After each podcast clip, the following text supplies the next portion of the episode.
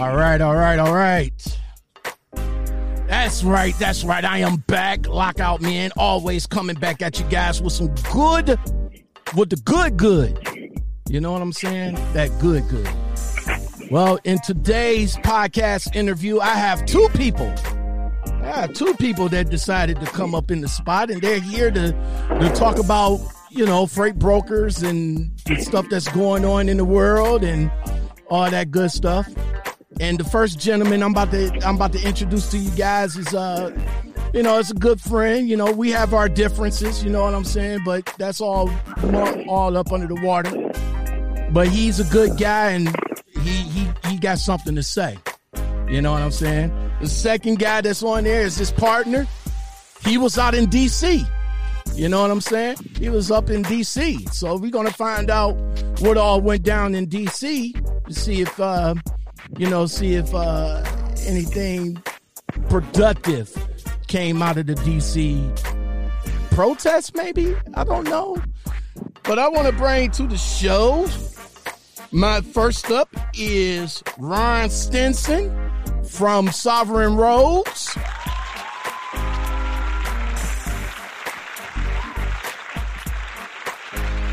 And the other person I want to bring to the show is my man Chivo. I hope I'm pronouncing his name right, because when I beat people's names up all the time, I beat them up all the time. It's like an Ali fight. I come shake, bake, and I have instead of your name, I'll be calling you a totally different person. You'd be like, yo, who the hell? What's going on, gentlemen? What's going on? Everything is everything. Proper. All right. Ron, man, why don't you go ahead and let the people know where you from and, you know, give a little bit of background about yourself. Yeah. Well, my family, my loved ones, believe it or not, they call me Toe. They call me Toe Jam. Toe Jam, that icky from the Rotten Apple. But currently residing in the big city of Columbus, Ohio, home of them world famous, the Ohio State Buckeyes. There you go. That's what's up. Yeah. My homeboy Chivo is... used to cheer for him when he was younger. He used to cheer for him when he was younger. Yeah, Ron Stinson. Yeah, Ron Stinson from the Ohio. Yeah, I mean, yeah, we got something in common. I'm from the 216, and he's from the 614. You know what I'm saying? 614. That's what's up. Chivo, yeah. What's going on, sir? Introduce yourself and let them know where you come from. All right, I'm Chivo. I'm actually from the original 313 in Detroit. I've been driving 9 years, independent owner-operator, have my own authority the last two. Also worked as a lease op for 4 years, so I got 6 solid years as an owner-operator. Okay, that's what's up.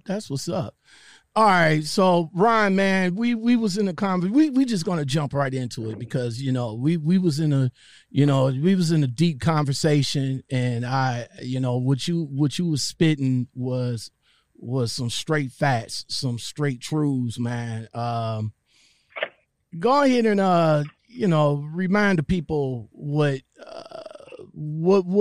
on your mind, how you feel about what's going on out here today, man, how that's hurting your heart right now. Well, I work in transportation. I drive trucks. I've been in this game for 28 years, and trucking, if you don't know, is in a state of emergency. Trucking is in trouble. Somebody grab the red phone, call the president, get the nuclear codes. We're in trouble. The problem is we fail to understand and realize that we give away our power. Mm-hmm. There's 3.5 million of us out here. It wouldn't even take all of us. It would just take 50,000 drivers to say we've had enough. If that were to happen, we could get the concessions. We wouldn't have to go run talking to the president. We wouldn't have to go asking our representative for permission to do what they should already be doing. Mm-hmm. Our representatives and our presidents have already cast the die in the sand. They've been sold, to these large corporations. So we can't go and ask President Trump, who answers to Walmart, to fix Walmart as it pertains to transportation, as it pertains to the drivers when we show up and bump their docks. He's taking campaign funds. He's doing sweetheart deals behind the scenes. He's enriching himself off the backs of Walmart and providing favors for Walmart. So we can't ask Trump to do us a favor. Mm-hmm. We have to do it ourselves. Now, it can't just be that. So I'm not dissing the movement to D.C. because that's one of the components of the revolution. Okay. But that's only one of the parts. It takes several different components.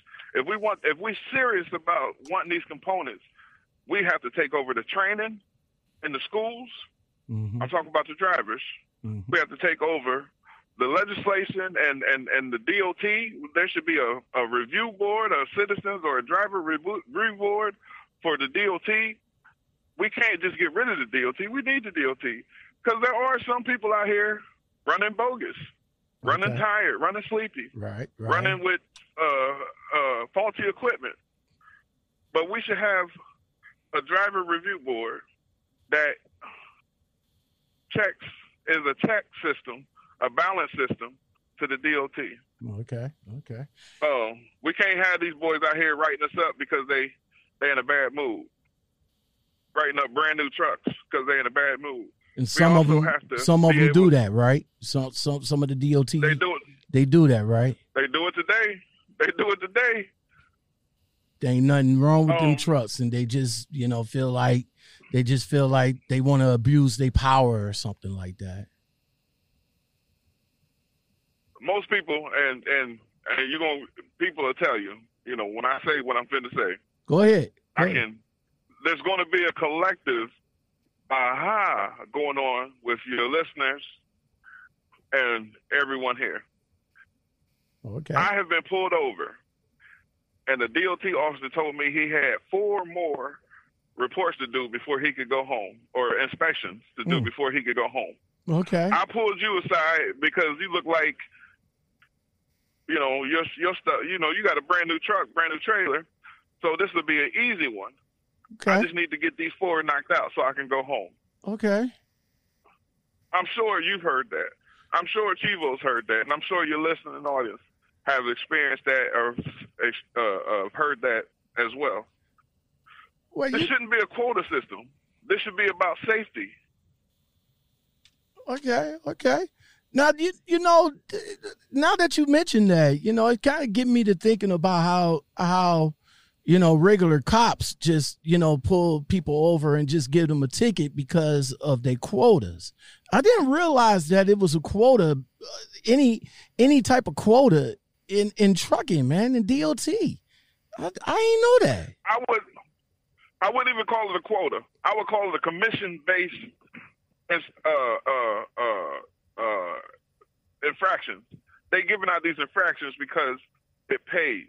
Not only the money that you're paying in the ticket or the infraction, but they're proving to the federal government, look, we have the state of, I'll just say Missouri. Mm-hmm. The state of Missouri has these issues. We have all these bad or non-compliant trucks coming through our state. We need more money. We need more resources to be able to tackle the problem. So then they prove it by how many tickets they've been writing, and they give it to the feds, and the feds say, okay, you've made your case. Here's, some X amount of millions of dollars. So you can have portable scales. You can have the machine that you drive through that checks the content of your trailer. It's a gamma ray. Here's money for a gamma ray machine. Maybe the DOT wasn't armed, and here's some funding to make sure that all your DOT, because now truck drivers are dangerous. If you know, on Ohio, the DOT officers don't carry weapons. Mm-hmm.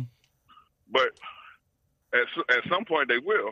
And after the stuff that we got going on with the protesters, et cetera, I'm sure shortly thereafter, the Ohio DOT will be armed. Okay, okay. Chivo, man, Chivo, you, to my understanding, you went out to D.C. What you guys going to D.C., what you guys expected to get out of that meeting with the president? Okay, so we went to D.C. I was paying attention to some of the chatter on Facebook saying that the president did acknowledge that they were there on that Friday, which was May 1st. And May Day. You know, it was a good sign, right? So the next day, I actually jumped on a flight to go up there because I couldn't figure out exactly how many trucks. I couldn't get any answers.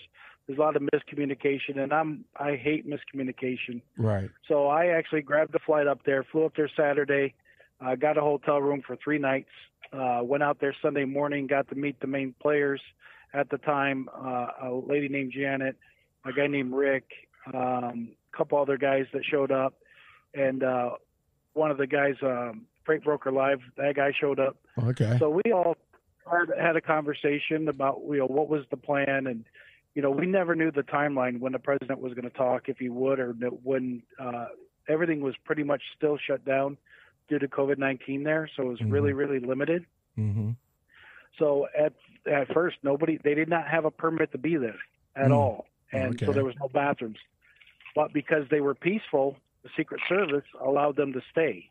Okay. So because everybody was peaceful, the Secret Service and Capitol Police all gave everybody hats off to them. Hey, thanks for being here. Okay. You guys are doing a great job, this and that. So it was an extremely positive experience that way.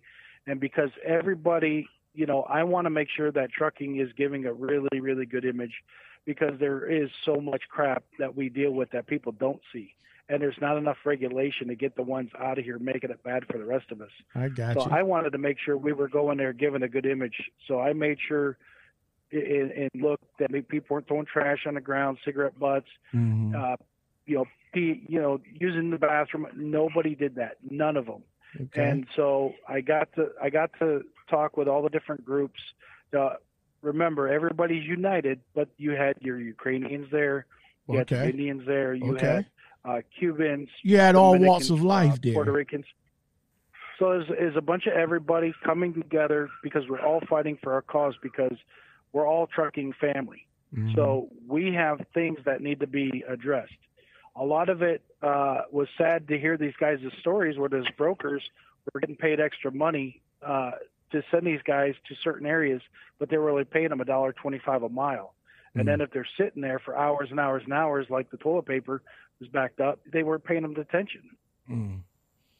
So the brokers were cutting a lot of people out. Not all brokers are bad, but there's just enough of them. So let me ask you this about that. Do you being the owner operator, and I, you know, like I said, I'm a company driver, man. So I can't fathom to understand what you guys really go through with dealing with the brokers, trying to get the rate that you guys want.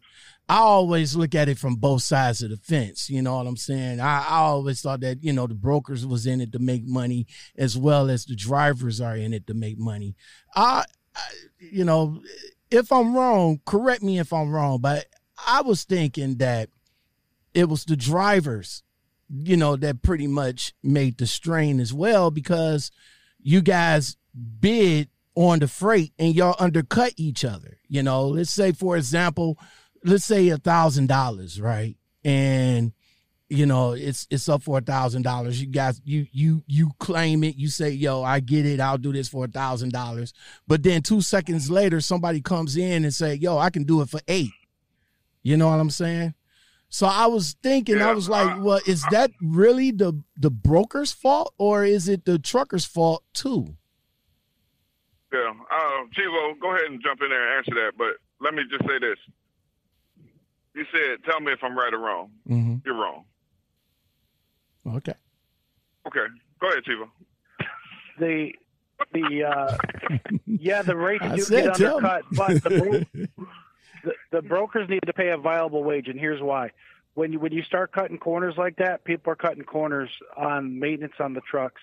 Now you're creating public safety hazards for everybody, not only the drivers. So, for example, for me, you know, we're paying insurance. We're paying super high insurance because, like, people are self-insured, like Snyder, Prime, all these other companies. Right. Why should they be self-insured? They cause more of the accidents. Right. You know, screw that. That they should pay just like us.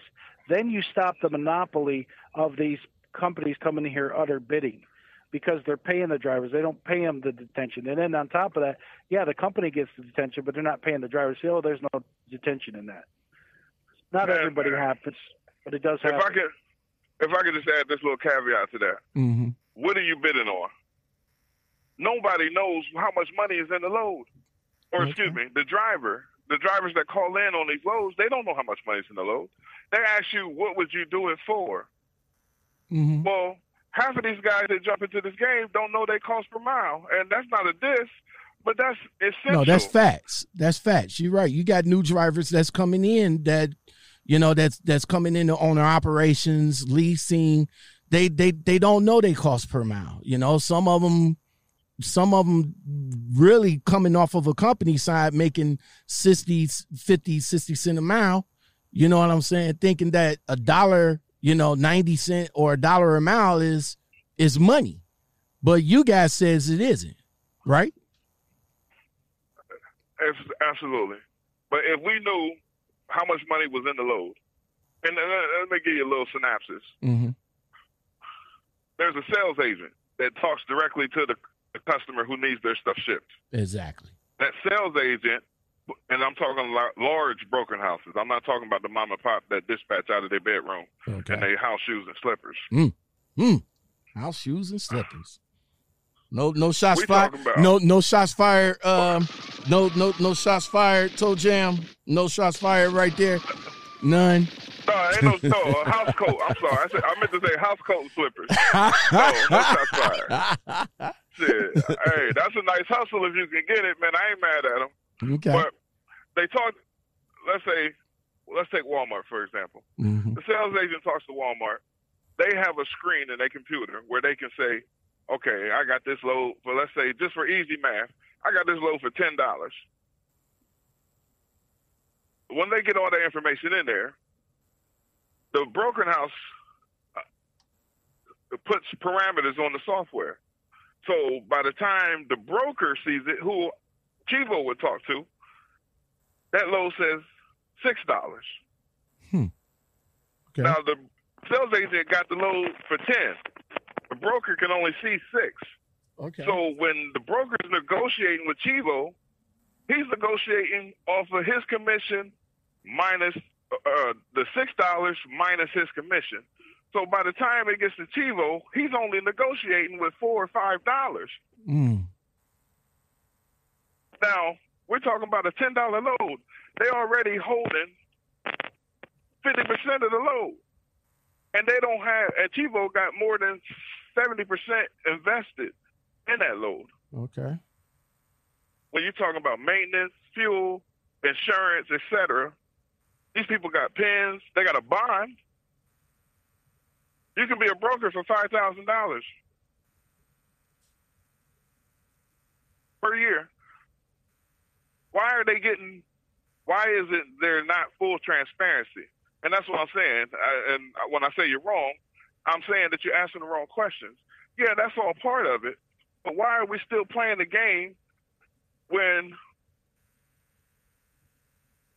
they brought their own loaded dice? Why are we playing craps with them? And they bring in their own loaded dice. Mm. Anybody, any crap players, y'all know what loaded dice are. Exactly. That's a solid example, though. It is. Yeah. Exactly. So we don't need to play the game the same way that they playing it. We need to. We haul the freight. We the talent. You know, as my boy Boogie Boy, shouts out to Boogie Boy. We the talent. Why are we playing by their game? They don't haul no freight. Exactly. Yeah, they don't have any overhead in it. You know, my overhead for my business is about $6,000 a month, and then you add fuel on top of that, you know, $1,000 bucks a week. So now we're at $10,000. So you know, they don't have those expenses. They don't have the breakdowns. What is their phone going to break down? Is their computer going to break down? I'm sorry, just use your tablet or just use your, you know what I'm saying? It's crazy. So how do you guys, and I know you guys said that, you know, we need to come together as one, which is, it's always hard to do when you try to organize something, but you got drivers out there that are running the freight for next to nothing. What do you say to them? How do you get them on board? My heart goes out to them because they got a mortgage. And again, they got to do something. I don't think the ones moving dollar mile freight even have a mortgage. Some of them, I can't tell the difference if they're homeless or a truck driver. No. Just by the way the truck looks. Chivo, no shots fired, man. And, you know, but ultimately, if they keep running that freight and they run it long enough, they're going to weed themselves out. So only thing I can say is God bless you. You know, you ain't going to be here much longer. Okay. You can't afford to keep running that freight. When a rider says that it costs at least $1.80 a mile. At least. At the very minimum. And that's just dry van freight. Okay. So what do you say to people? Yo, instead of using brokers, y'all need to just find your own contracts, your own shippers, your own people that y'all deal with. What do you say to people that say that? Well, you're talking to one of them, Chivo. Okay. What do I say to you? I've actually gotten my truck 2 weeks ago, and for 2 weeks hit all these places in Alabama. And I got such good reviews with some of these people direct that I decided to put a contract on a house. So I will be moving there, and like one of them's a wood company. You know, they're paying over $2 a mile. Yeah, it's heavy stuff, but it gets me moving.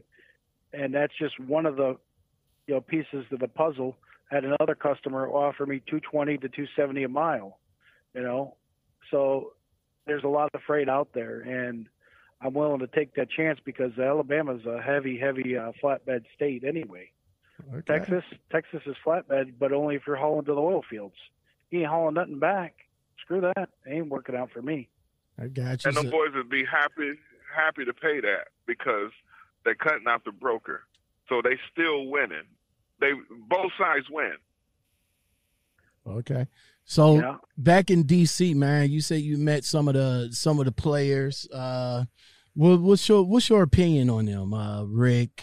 What was the young lady name? I don't want to say. Go ahead. Janet Sanchez. Rick.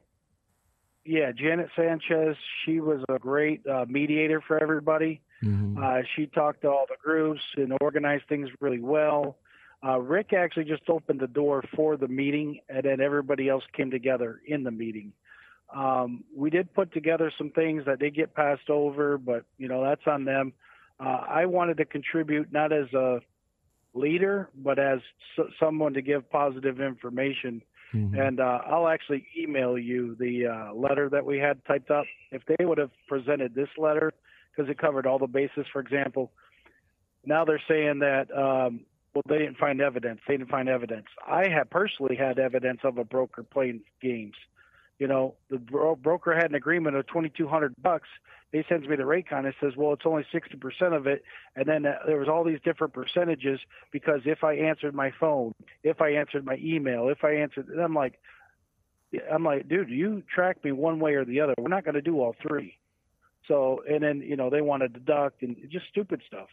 So you know, it's like, I didn't agree to that. You know, I do, you know, of course I'm a company driver, but I do drive broker freight, and I feel you on that, man. They send you all these macro points and call you and just bug the shit out of you, man. I mean, I just wanted to just say, bro, leave me the hell alone. Don't you know I'm driving? Like, yo, you know what I'm saying? Oh, that's what I told him. He called me and says, I'm just trying to make sure. I said, well, I sent the macro point, arrived. Why are you calling me? Right. He goes, well, you didn't answer the phone. I said, that's my company policy. you know, I don't answer the phone when I'm driving.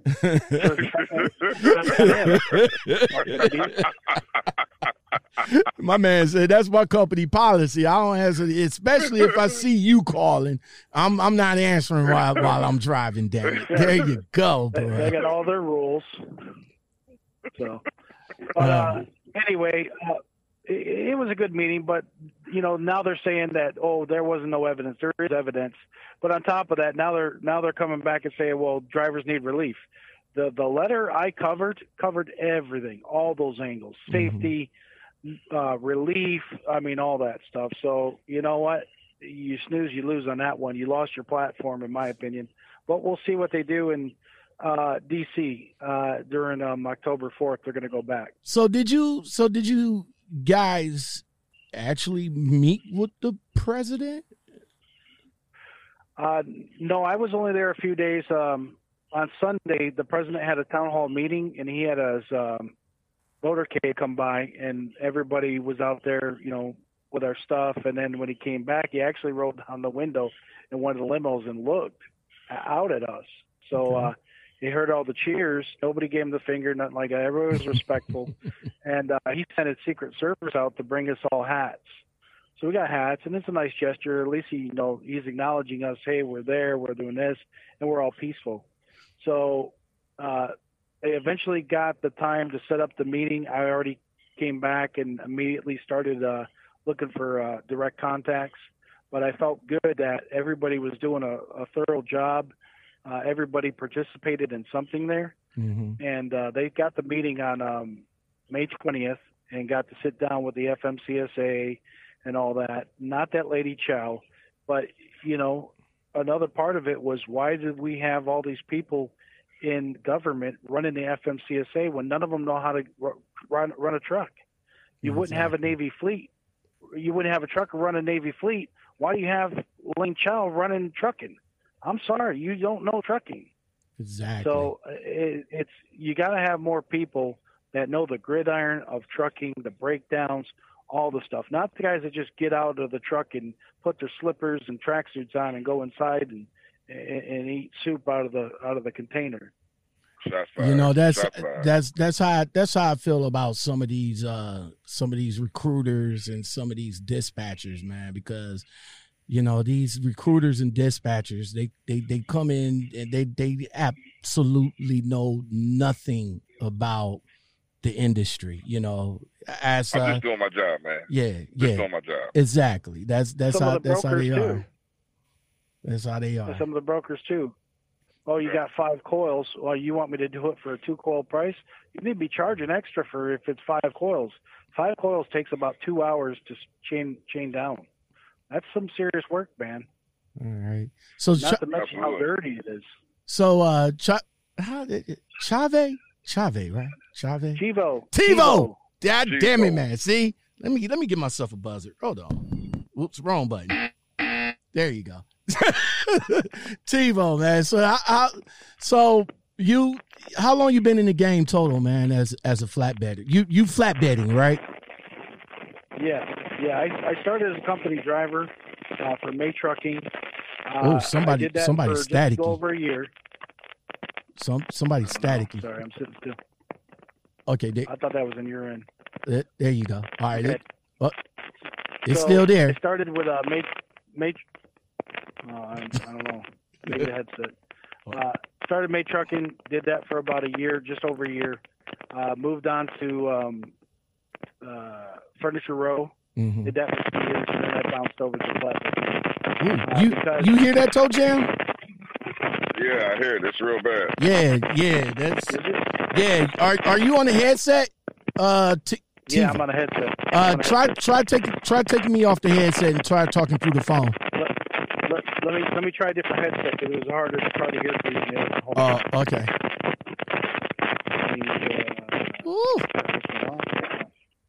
Ooh, there you go. Oh, it's gone. That blue parrot says he's talking two truths, man. That blue parrot is not trying. That blue parrot. He must have said the wrong thing. The NSA just tapped into the line. They was talking about them foreigners in the tracksuits and the slip-ons. And they said, oh, we better listen to this call. All right, how about this one? Is this one better? Perfect. There you go. There you go. Okay. Yeah, we good. Sorry. We good. All right, so go ahead. Refresh my memory, man. I had a Chivo moment. You say you had a Chivo moment. No, you was talking about, you know, how long you been in the game. Right. Yeah.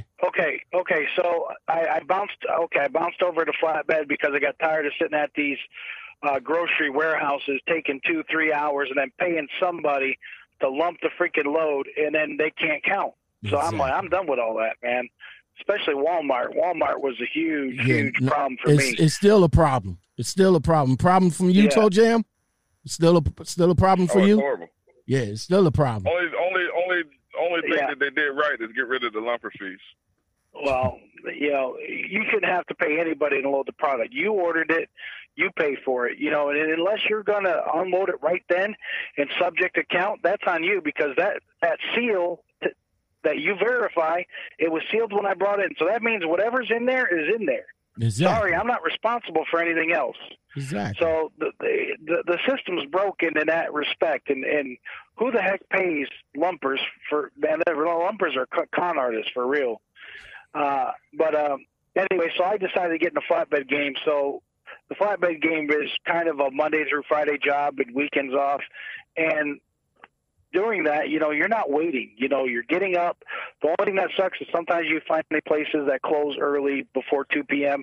That's BS, and they need to communicate that so you can plan better to get there. But anyway, Monday through Friday, you know, you grab a load Friday, run for the weekend if you want, or take the weekend off.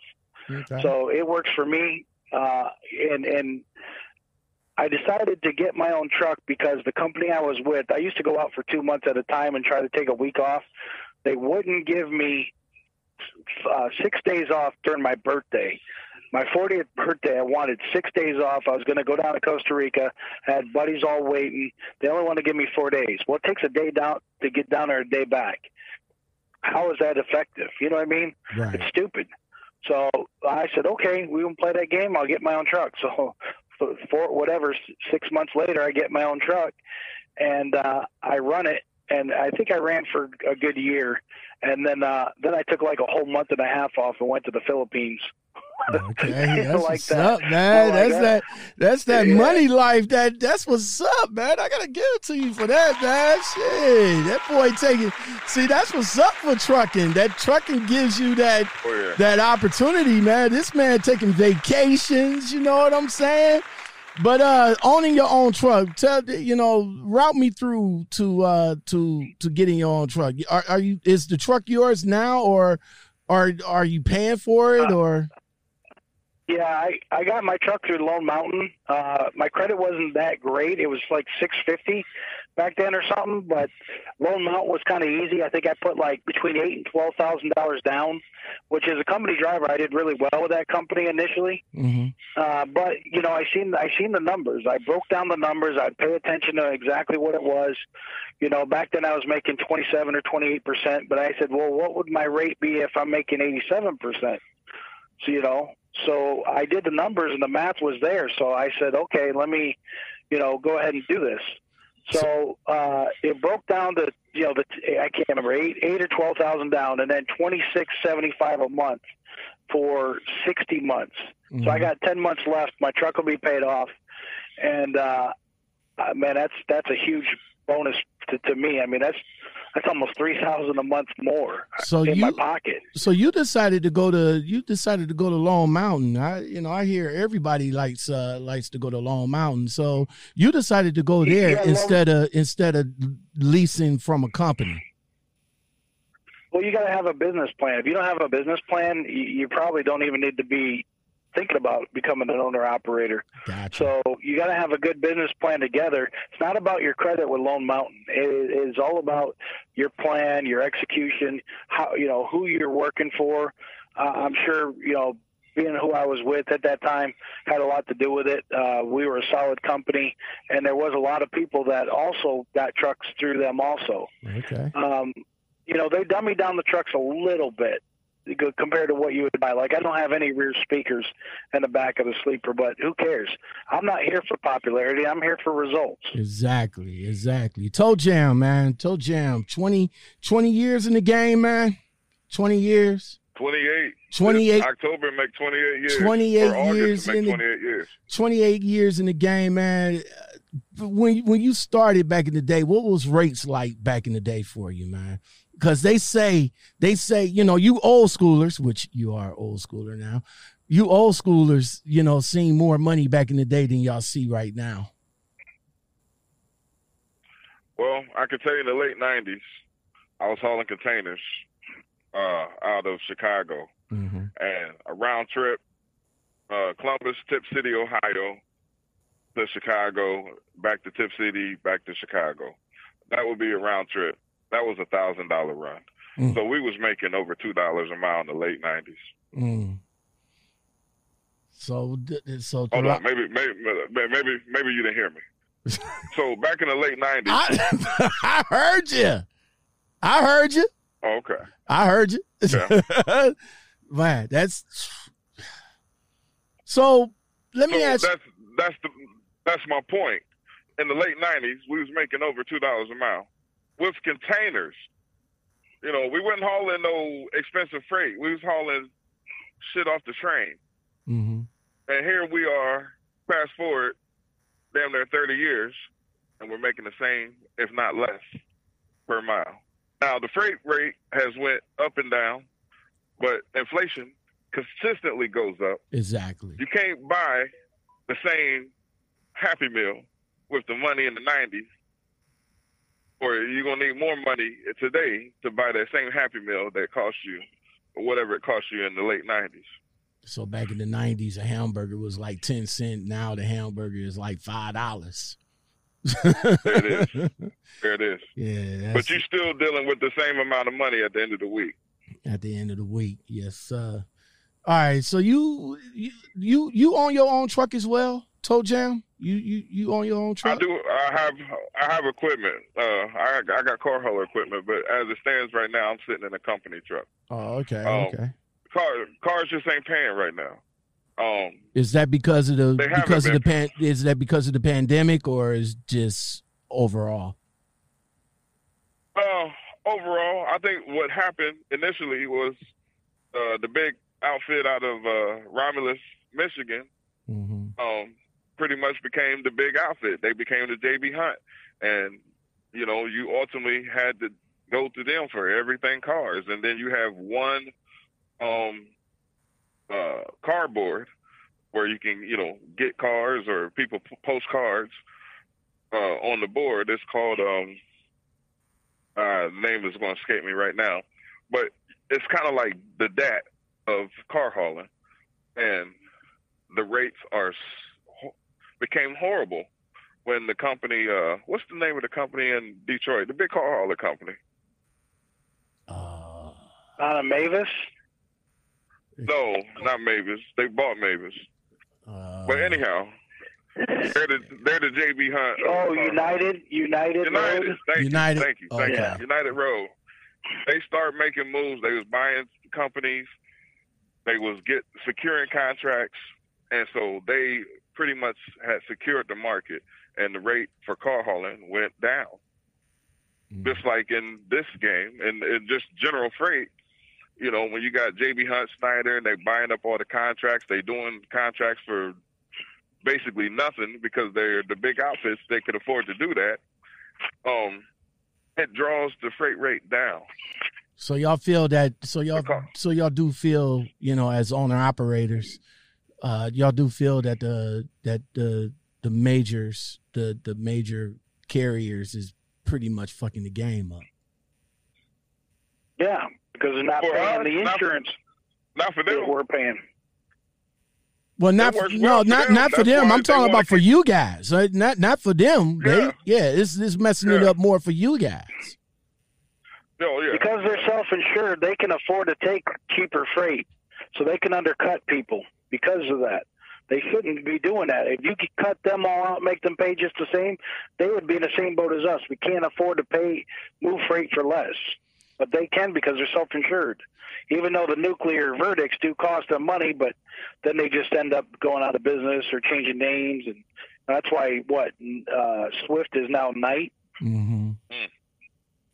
Celadon is somebody. Celadon is somebody else now. Don't. All these companies own subsidiaries of each other. You know what I'm saying? It's crazy how many trucking companies own a trucking company. You know what I'm saying? That's crazy, man. So, but we gave that power to them. We gave that control away to the majors. When the drivers had control, you know, we didn't. Apparently, we didn't appreciate it. Mm-hmm. Because we seen it coming. When we seen old man Hunt die and his kids take over the company, and they started making moves in the industry, you know, when they start putting themselves on Wall Street and getting publicly traded, they cast the die. They told us, they pretty much showed us what they was going to do, and we didn't pay attention. Mm-hmm. You know, it's the same thing with, it's similar, and maybe I'm going way out there, but no, it's similar. Take your time, man. Take your time. It's similar to what's going on now. Mm-hmm. We have a group of people in society today that think, why are you protesting like this? Why are you knocking down liquor stores and stealing and looting? Well, when we was kneeling, you didn't listen. When these people was, you know, the Tamir Rices, when the Sandra Bland, when we told you this was going on, you didn't listen. But now these road cops and these armies, they're not even cops anymore. They're armies. Now they're in the suburbs. Now you want to do something about it. Mm. But when it was just affecting the black neighborhoods and the liquor, you know, the Bronzevilles, if you will, you know, oh, well, you had to have been a resisting arrest. He wouldn't have got killed if he wasn't resisting. Mm. But no, now they got tanks rolling up and down suburbia. Well, you know what? I've seen the video. I'm kind of glad you brought that up because I wanted to get both of y'all opinions on the state of the world right now. I mean, you know, my opinion, you know what I'm saying? It's my opinion, and unfortunately, some people don't agree with my opinion, and that's all well and fine. I mean, you know, we all got it. You know, it's like a-holes. We all got one. You know, my thing is this. I went downtown after the destruction that they did to my city, and it was hurtful. It really was. I mean, what they did down there really didn't have nothing to do with the narrative. You know what I'm saying? It wasn't for George Floyd. It was for themselves. You know what I'm saying? And it hurt me that this is the place where we had to come to shop. This is the place where we had to come to congregate. Now, we can't even get into the city. You know what I'm saying? They got tanks. They got troopers. They got police officers blocking off every exit getting into the city because of what? You know, some bonehead people. And I get what Ryan said, told Jam said, you know, y'all didn't listen while we was kneeling and praying and doing the hums, but now y'all listening now because some unfortunate Me Too people out there, you know, breaking into shit, you know, messing with the economy. Now I don't feel that, but what's you guys' take that's going on today, man? I mean, wow.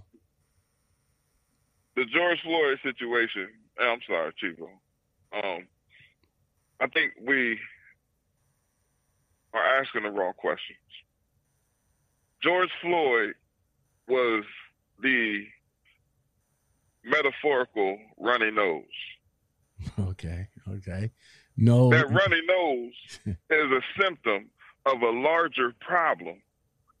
You got a cold, you got a fever, you got pneumonia. You're not going to fix it by putting a tissue up to your nose and wiping the snot off your nose. You got to address what is causing that runny nose. So let me make that make sense. George Floyd is an unfortunate situation Yes, it is. Breonna Taylor is an unfortunate situation. Yes, it is. Ahmaud Arbery. But those people are not Ahmaud Arbery and all of them. Mm-hmm. But we're not, these people are not in this. Well, hold on. First of all, let's keep in mind that there are agent provocateurs infiltrating these protests. They are people, either they're police or there's some other organization that don't want to see this successful. The other, or to finish my thought, mm-hmm.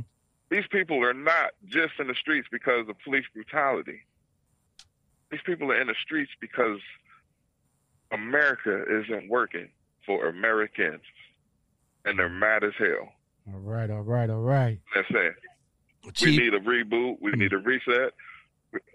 We need America to work for Americans. We got to stop allowing America to only work for the large corporations or the people that can afford to put a lobbyist in D.C. Stop defunding the schools. Why is it that the police department is a third of the city's budgets? Mm. And they defund the schools, they defund the public hospitals, they defund the libraries. When it comes to anything else, they ain't got the money for it. But they always got money for incarceration, mm-hmm. the justice system, and the police department. Mm. That's a problem. That's what's up. Chivo, what you got to say on how you feel about what's going on out here, bro? Well, if you're going to loot and stuff, I got no respect for you. I don't care what the situation is. Exactly. You know, there's other ways to handle it and act like fools and animals and all that. And the problem is, you know, if this is such a black problem, why are they allowing Antifa to spray paint BLM on buildings? Right. They need to start whipping their ass. Right. Or what about stop making those people look bad? Right. Because all those people do have a good meaning and do have a good heart of what's going on, but them coming to destroy it and wearing all the masks and all that stuff and making it look like they did it. Come on, man. I'm pissed off about that. I'm surprised. Man, I'm telling you what, I'm locked and loaded in this. Please jump on my truck. It should be the last truck you ever jump on. Man, I don't get it. Toe Jam, TiVo, I'm scratching my head on all this buffoonery. You know, you got bricks being placed at places like, yo, we're supposed to be down here on some peaceful shit, and somebody just put a brick bricks there, and it's like, now don't get me wrong, y'all, and no disrespect and no shots fired to my white subscribers or, you know, my white viewers and all like that, but I'm not feeling what I'm seeing, man. A white person take a brick and then just start tossing it and start tearing up shit, because that's what I see on the video. I see white people initiating the shit, and it's just unfortunate that we got minorities followers. You know what I'm saying? Not leaders in that situation. Now they following. Somebody threw a brick in Macy's, and now we got followers that goes up in there and make it look bad. And then when the media comes out, we only see us. You know what I'm saying? They wasn't there when the white person or the white person that's covered up in mass, like Chivo says, in mass, you know, initiating the shit. You know, they wasn't there, you know, where the white woman was writing black BLM or Black Lives Matter on a Starbucks.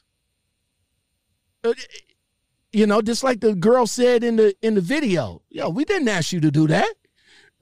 You know, but when the media comes out, the media going to say, oh, Black Lives Matter. So that means a black person might have did that. You know what I'm saying? I mean, I do put some of the blame on the media, too, man. Go ahead, Toe Jam. What you was about to say? Oh, absolutely. Absolutely. The media. But, you know, it's just that these people are doing all this damage. And man, I'd start whipping Antifa's ass. For the record, there was no Trump supporters in any of those riots. No. Because they'd have probably been killed. No. Go ahead, Toe Jam. You was about to say something. No, I would just encourage everybody to follow the money. You know, who benefits from this not being successful? Who benefits from this becoming a race war? Follow that money. We got to do better. We got to do a lot better. We got to do a lot better, but man. We do. We got to come together and do something. You know, because this ain't right. I would give you this. Oh, go ahead. Think about this. We've been stuck in our houses for not drivers, but our families, our loved ones, our friends. They've been stuck in their house for the last 2.5 months. Yeah, 3 months. Yep. Some people can't work from home. During that time, as men, we can't provide for our families. As women, they can't provide for their families. The ones that got money coming in, where they gonna go? You know, the shelves are empty. You know, y'all remember trying to get toilet paper during the pandemic. And the fights that was all over YouTube and social media that attested to that. You know what I'm saying? I didn't see no riots or people breaking into Targets or Macy's or Los Angeles for that. You know what I'm saying? Right, but they could afford to be nice at that time. Who's to say that this all hasn't been orchestrated? This is not all a man. You know, see, that's what I like about this man. That's what I like about this man. It's manufactured. They have created. Someone has created a perfect storm. People can't wait to get out. You had them boys up in Michigan going up to the State House armed, saying, "We coming outside whether you like it or not." Told the governor, basically said, "Fuck you and your stay at home orders." Man, look. Who's to say that this hasn't been co-opted? We haven't been co-opted. Who's to say that we're not being strung along like puppets on a string? Who's to say that? This has been the perfect storm. Okay, so I know we haven't touched on this, and I'm about to, man. I'm a truck driver, so right off the rip, I'm for all truck drivers. I'm for all of us to protect ourselves. I mean, just like I said before, you know, police is not wired right. You know, they only objective is to make it home safe, to get back to their family. Well, truck driver is the same way. You know, we got to duck, dodge, and weave and all like that with traffic and shippers, receivers, and regulations and all that shit. All we just want to do is get home safe. Now we got to worry about people jumping on our truck.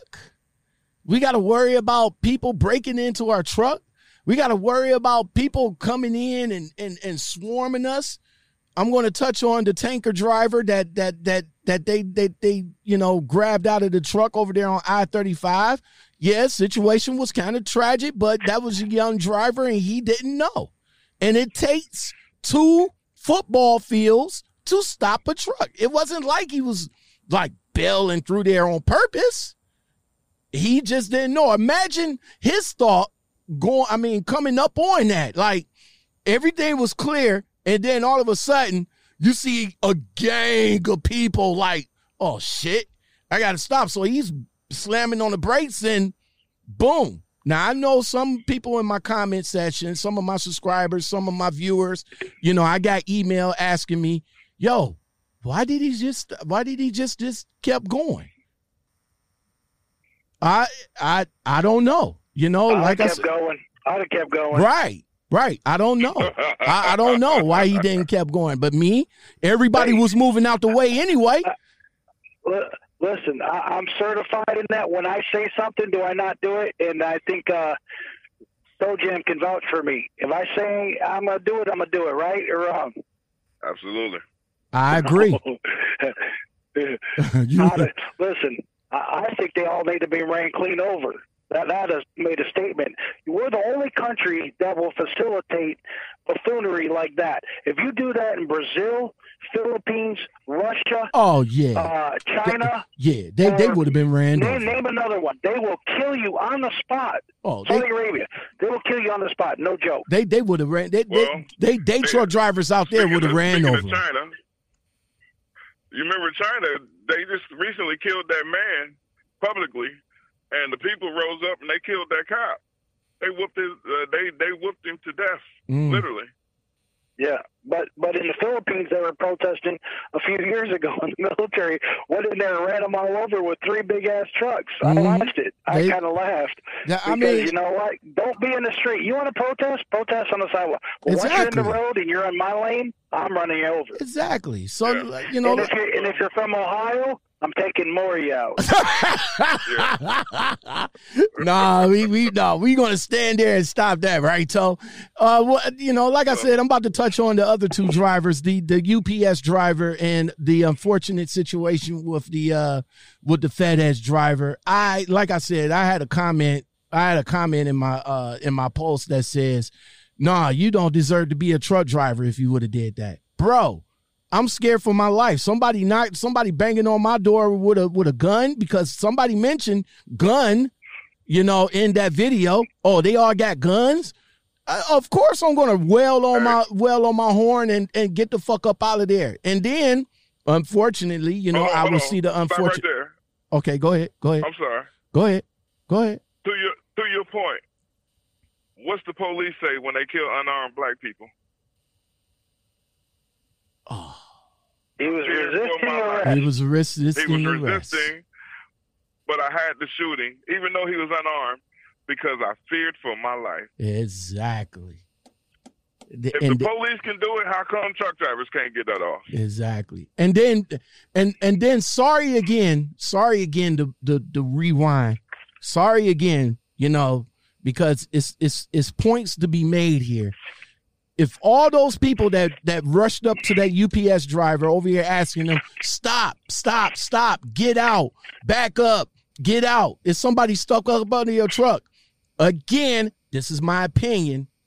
Why did the people that gathered around on George Floyd did not sacrifice themselves for that? Debate me if I'm wrong, y'all. Debate me on this, Joe. You're right. Debate me on this, Toe. They should have. All four of those officers need to be charged, regardless. Mm-hmm. I don't know if there's a reckless manslaughter, but every one of them was reckless. Exactly. Your job's to defend the Constitution overall, and defend the public. And I think that these cops, a lot of them, not all of them, they defend corporations.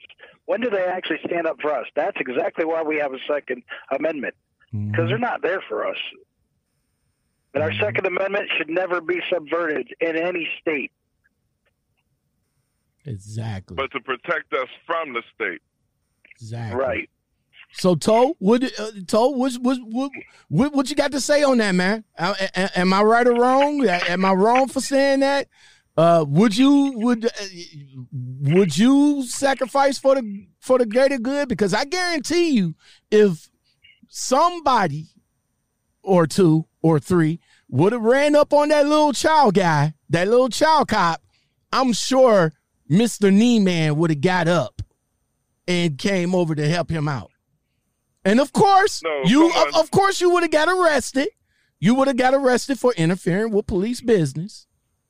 But I would have been lucky if I got arrested. I probably would have been killed.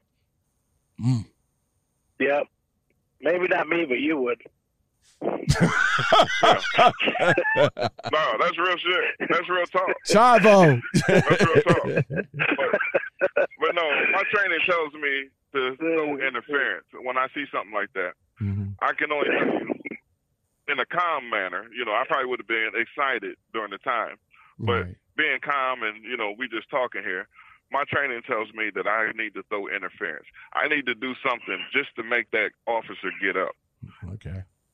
Yeah, and still maybe not be a threat to him, but just to make him get up. Yeah. And that's all it would have took. If he'd have got off of his neck, we wouldn't be here. Exactly. Yeah. We would not be here. Exactly. Let me throw this out here. So with all the brutality and all this other shit, you know what? We have a national military for training and all this stuff. We have all these different national things.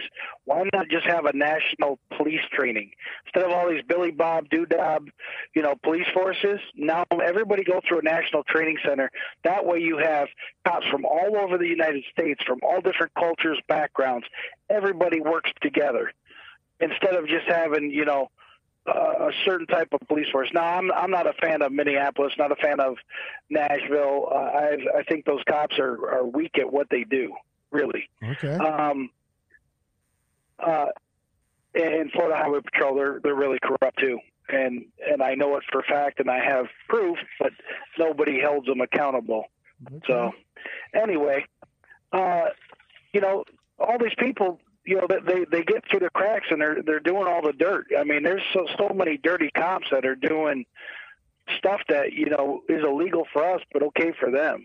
I mean, I know a guy that got a DUI, hit somebody, they let him off. A judge let him off. Somebody else does freaking drugs and pills, you know, cocaine and pills. I mean, come on, man. Oh, you know, it's only a few bad apples. Few. There's a lot. There's a lot. You know, like I said, there's some good police. There's some good police, and then you got your, you got your bad police. That whole division's corrupt, and they sit there. Good people, exactly, that wear the badge, but you can't be good while you got the badge on, because the whole system of policing is oppressive in its nature. Right. Well, let me play devil's advocate for a little bit. You know, that's what got me not talking to you. Let me play devil's advocate for a little bit, man. Because like I said, I got some cop friends and all like that. I got some cop friends, man, and I and like I said before, they not wired. They really isn't. You know what I'm saying? The thing that's on their mind is to get home to their families. You know what I'm saying? But what if they encounter, and there's videos of that too. What if they encounter, you know, people that's unruly? Like, you know, I asked, you know, the cop asked the young man, like, yo, you know, I just need your driver's license and your proof of insurance. But then you got, you know, whether he's black or white or something like that, just going off at the cop, like, you know, why you do this? Why you pulling me over? Yada, yada, yada. And just agitating the cop, man. You know what I'm saying? So what do you guys suggest the cops do in a situation where the person turns volatile? I mean, what can they do in a situation like that? Because that's going to be the question that's going to need to be answered now in the light of all of this. You know what I'm saying? Obviously, that doesn't change. Mm-hmm. That's when the training kicks in. That's when the self-defense training kicks in. That's when you know, that's why you got those weapons for those situations. But that's not what we're talking about. We were talking about when you use your training unnecessarily. Okay. That brother was handcuffed. He had two people on him. Yeah. Out of the vision of the camera, and right. You had the one guy on his neck. I got you, Toe Jam. I'm with you on that. They already had him subdued, and it wasn't. You know, probably one of them should have stood up and said, "Hey, why don't we get this man in the car?" because, you know, it's getting a little, you know, the crowd is getting a little antsy. Why don't we hurry up and get them in the car? None of them did that. That's what makes them complicit. Did you guys see that video of that FBI agent who got put in the car and they confirmed he was an FBI agent and then wanted to question who confirmed it? Did you guys see that video? That was in Florida too. I seen. I'm not sure if I seen that one, but I seen another video. Oh my God, you haven't seen that? You guys need to see that. I'll go ahead and check it out. That's but crazy. the one I seen is when the black guy, with the two cops came up to the black FBI agent. I think he was like Syria or something like that. Today. Yeah. They tall wearing a red shirt. Yeah, that one. I seen that one. And the dude told them like, "Yo, you got the wrong guy." And then, you know, you see their faces drop when, you know, he found out that he was law enforcement, like, you know, and no apologies, no nothing, just moved on. But yeah, but I understand the problem. That's exactly what I said. There's no accountability for them. These cops can say and do whatever they want with a stroke of a pen without having any witnesses. For example, one time I got pulled over. Guy said I was doing 80 miles an hour. I just got on the highway. There was a BMW that passed me, and this guy pulled me and that cop over. I mean, the BMW over. Mm-hmm. I said, "What are you talking, dude? I just got on the highway." He goes, I said, "All right, show me the radar." He goes, "I didn't get you by radar, certified pace count." So later on, to make a long story short, I met a female who was a cop in that town that knew exactly who that officer was and said, "Oh, yeah, his nickname is 2 for 1. He goes out and makes shit up and does that." So even the police force knows that Florida Highway Patrol guy is crooked, but nobody does anything about it. No accountability, man. None. Toe Jam, I knew what you were saying, man. I got what you were saying, but I'm just saying, you know, for like, the actual, you know, that the actual situation that a cop face every day. You see what I'm saying? That's what I was talking about. That's what the training is for. Yeah, no, I don't have any issue if a police officer encounters a situation where he has to defend himself. But I don't have any issue with that. My issue is when you get a simple speeding ticket, and next thing you know, you got a dog sniffing on you, and then you got people going through your vehicle. Your vehicle, exactly. And we see that, and we see give me my ticket and let me go. We see that every day on Cops, on Live PD. You know, on I-71. On I-70. I see this shit on I-71. Yes, sir. Yes, sir. It's like a state. I mean, I love my state. I love my I love my state. I love my city. But man, that strip alone is like every other. It's not every other. It's every turnaround. There is a state trooper there. The fuck? Yeah. That's true. All that enforcement, but none during DOT. All these piece of shit freight liners running around in Ohio, and these dump trucks never pulling their damn curtain back. So we were replacing our windshield every year because all these rocks are going all over the place because people don't have high standards. That's right. That's right. Oh man! Oh yeah. Man! Oh man! Well, you can. Where the police needs to be, the police isn't. You know, they're so worried about showing the presence out there instead of taking care of some of these trucks out there. Like, hell, the one next to me, the fucking bumper's falling off. I mean, there's all kinds of stuff. Fuel leaking out from his fuel tank.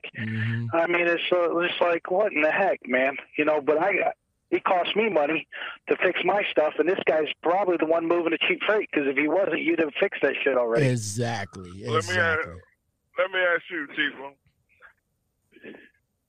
Is there anything about firearms in that letter that you wanted to submit to DC? Yeah. No, there wasn't. Okay. Because, you know what, in my opinion, every other law that's against firearms is unconstitutional. So until, you know, and he's never really pushed the 2A. Now, he did say that in that speech recently. He did say, everybody 2A.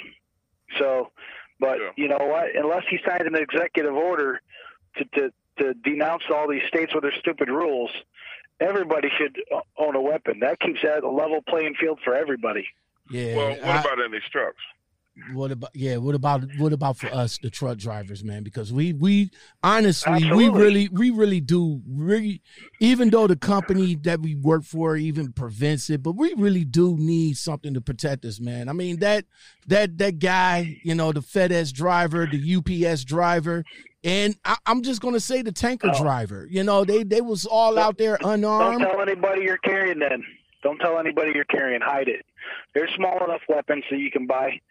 Almost like take a deck of cards, stack them by double. That's how small it is. Plenty of places you can hide it, stash it, whatever. Mine, on the other hand, is a little bit bigger. Mine's almost the size of a boot.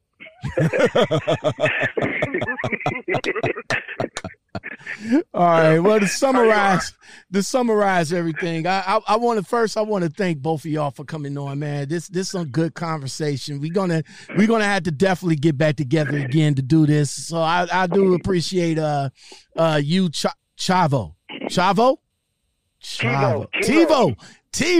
Okay, get myself a buzzer. And Ron told Jam, you know, get myself a ding for that because I got it right. I appreciate y'all two coming on. But in summary, man, to summarize everything that's going on out here, man, in both of y'all opinions, what kind of advice that you can give some of these young truckers out here? You know what I'm saying? Because our livelihood is kind of at stake at some of these, you know, as some of the situations that's going on. So what do you guys say to young drivers that's coming out to protect themselves and to do right? Have your CB on. Dress like a professional. I understand if you're in a truck stop, but when you're going to shippers, dress like a professional, not like you're going to the beach. You need to learn English in trucking. If there's an emergency, you got to be able to communicate that emergency no matter what. Somebody's having a heart attack. Somebody's, you know, on fire. Truck's on fire. That stuff happens out here. It does. Also, communicate with drivers and get out and look. When you're backing out, get out and look. When you start going to the very back of the trailer, look at the angle you're at and figure out how to get yourself in that hole. Mm-hmm. People oversteer when I watch them back up all the time. It's like, what are you doing, man? You guys have no idea how to back up, and I got a spread axle flatbed. That's even harder to get in holes, just because the tires are fighting against each other and they're spread out. So a lot of it is lack of training, because these companies are just trying to push people into trucks, and get those tax credits. All right. Ron, What advice you got out here, and also in parting, man, let people know what Sovereign Roads is about. Yeah, my advice to any driver, not just the young ones, but any driver, is when you're out here, the game is in trouble. Mobilize, organize. If you're not a part of any type of trucking organization, you're part of the problem.